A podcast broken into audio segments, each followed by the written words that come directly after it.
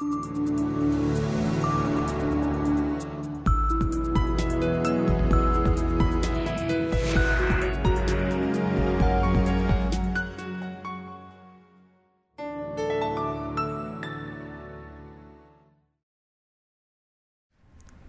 was the first non Japanese person to be appointed as the company's CEO.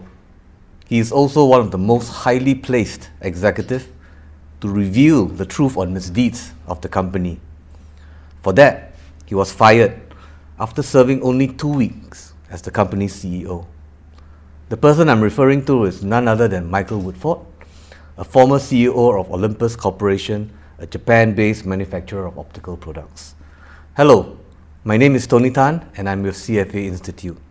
Welcome to this session, Michael. Hello, Tony. And congratulations for winning the Financial Times ArcelorMittal Boldest Person, Business Person of the Year award.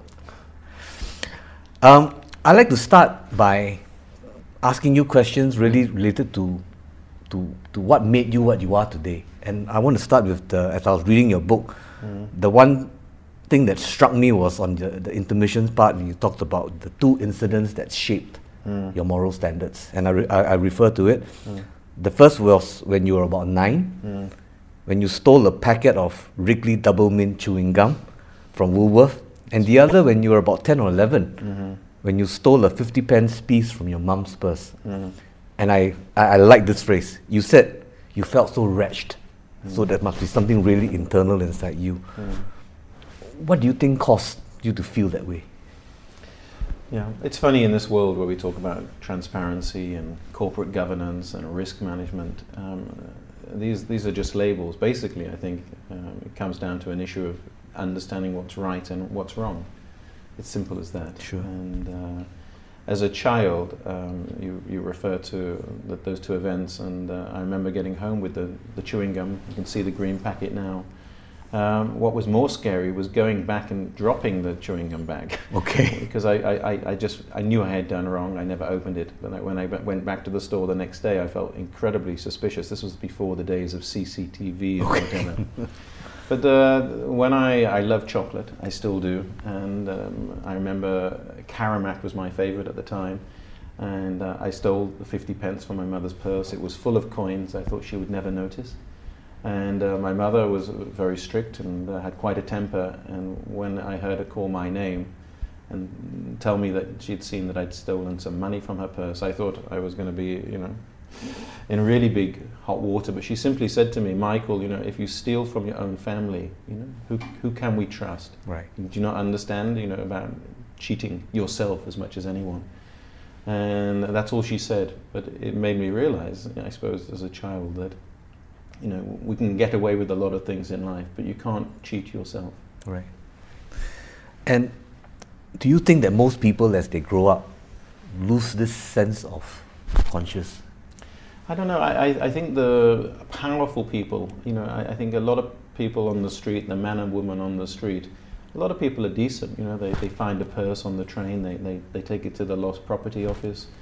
Um, I think in the in the world of big business, I think people get confused about the company being their company, right. um, where it's owned by shareholders and others. And I, I, ironically, you know, where you should expect more honesty, more integrity, people who have a lot, highly paid jobs. Um, I, I, think their moral compass and bearing gets lost somewhere in the process. Okay. Um, I want to go to the to, to, to the person who actually gave the documents mm-hmm. to FACTA, and um, it's stated here that my understanding is that the Japanese culture, conformance is an important attribute for the cohesiveness of their society. um, so for the original whistleblower to pass the report to FACTA, which mm-hmm. I think was the, the one who published it, yeah. was really very un-Japanese-like. Mm. Uh, you've met him or her in yes. person. What do you think made that person do it? Yeah, this person is intelligent. I have met them. Um, I'll never forget that meeting. The, the, thing they wanted to say to me was sorry. I, I don't yes, know why I they read, wanted to yeah. say that, but because they thought if I had become the president, I was president for six months before becoming the CEO for those final two weeks, that I must be one of them. And that person's married partner still doesn't know that they had gone to FACTA. But the, they, uh, they don't think it's good for Japan. Um, to say it's, it's, it's good for the cohesiveness of Japan that you deny wrong, bad things. And that's the hero of this story, not me. I've got a lot of prizes, you've mentioned just one. Uh, I feel a, a fraud in that way because I was the president. I had a British passport. The world's media would listen to me. Right. That person uh, was not senior in the organization. They were Japanese and risked everything but cared about the truth. That was quite- quite an important part of it. They cared about the truth. And, and, and went to FACTA. FACTA published, which in some senses shows there is a free press in Japan. The shocking thing is the mainline media, no one reported the story. That's the way it works in Japan. The, the media is self censoring. Right. No one reported the story. You do not attack a Nikkei listed giant. Uh, forget how substantiated the allegations are. Forget about right and wrong. You don't do it. It's against the rules of the club, as I call it, which is a de- very depressing thing for Japan. Right. Thank you. At CFA Institute, we believe that the key to restoring trust back into our industry is good ethical behavior. Mm, However, the talk is a lot easier than the walk. exactly. Um, you've taken that walk. And I want to ask you a couple of questions related to that. What advice can you give to the viewers out there who may also feel a call to tell the truth Mm. and blow the whistle on companies' misdeeds? Mm. I mean, forgive me, but my, my view now of, of uh, uh, humanity, if you like, is very jaundiced. Um, what it told me was not the bad guys in Japan who were uh, indicted and arrested and uh, went to court, um, but the people I'd worked with in America, in the UK, in Germany, colleagues I'd known for a long time who helped me expose the fraud. But the day I was fired, the way they moved away from me and I became a persona non grata was something which still haunts me, disturbs me now. Right. I'd known them for three decades, these people. They'd been in my home, they'd played with my children, I played with theirs. Uh, yet, you know, it was obvious. It wasn't. I was already the CEO and the president. It wasn't a power play. It was simply about exposing a two billion dollar fraud.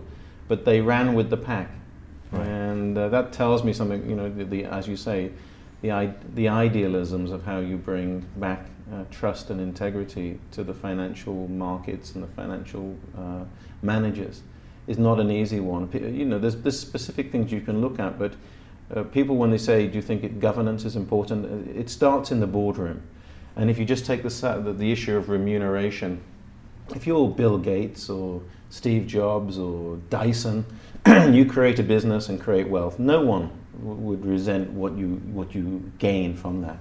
But a lot of senior managers, CEOs, chief operating officers, they're employees as much as anyone else.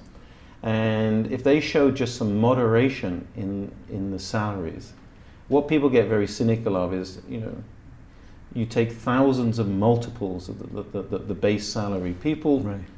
See the, uh, the greed in it. It's, like Animal Farm, the George Orwell story. And until we learn that there, there are values which are greater than simply the amount of money you can accumulate, uh, I, I think we have some problems with moral capitalism, ethical capitalism. I'm not left wing at all. You know, I believe in the capitalist system.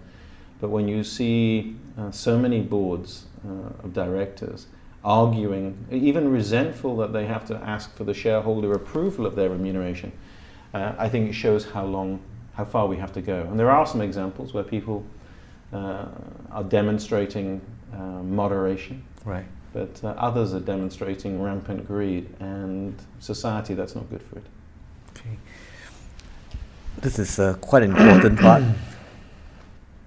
You've taken the role as a whistleblower and you've been proved right. I was lucky, Tony.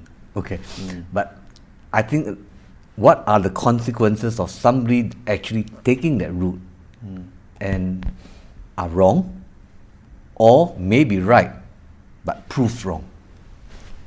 Yeah, I mean, uh, I put my wife in particular through hell. You know, she'd nearly have a, a nervous breakdown, um, and I was scared for my life. And I saw, you know, I was being sued. Um, and people were suing me. The company was threatening to sue me as well. Um, you you enter a, a horrible dark place. Um, But if, if, if I was giving advice to anyone who was in a similar position, the, the problem for you is if you just turn the other way, you become complicit. You Right. become part of the problem. And when my wife was begging me to stop, I was fighting publicly. I said, you know, for you and for the family, as much as for myself, you know, it's getting the truth out there. That, that, that, that will protect us in the end. So it's not easy. It'd be silly to say that. But I, I think the world is changing. You, you, you talk about honesty and integrity. Um, you know, whistleblowers used to have a, a reputation Yes. of being difficult, awkward, telltales, snitches, collaborators, whatever word you want to use. I think now I think that they are seen to be, you know, truth tellers, and and a lot of people welcome that. And I've been offered several other positions running large companies. I've chosen not to do that because I want to share the experiences of what I went through, if that can make a small difference in encouraging other people. Because we can't look to organizations, the CFA, what it's trying to do is, is positive, but in the end, we all have to look to ourselves, you know, That's right. what, what sort of place we want this world to be. Albert Einstein once said, The world is a dangerous place to live. Not because of the people who are evil, but because of the people who don't do anything about it. You have made the world a less dangerous place to live because you've done something about it and at great personal risk. Thanks a lot, Michael. Thank you for watching.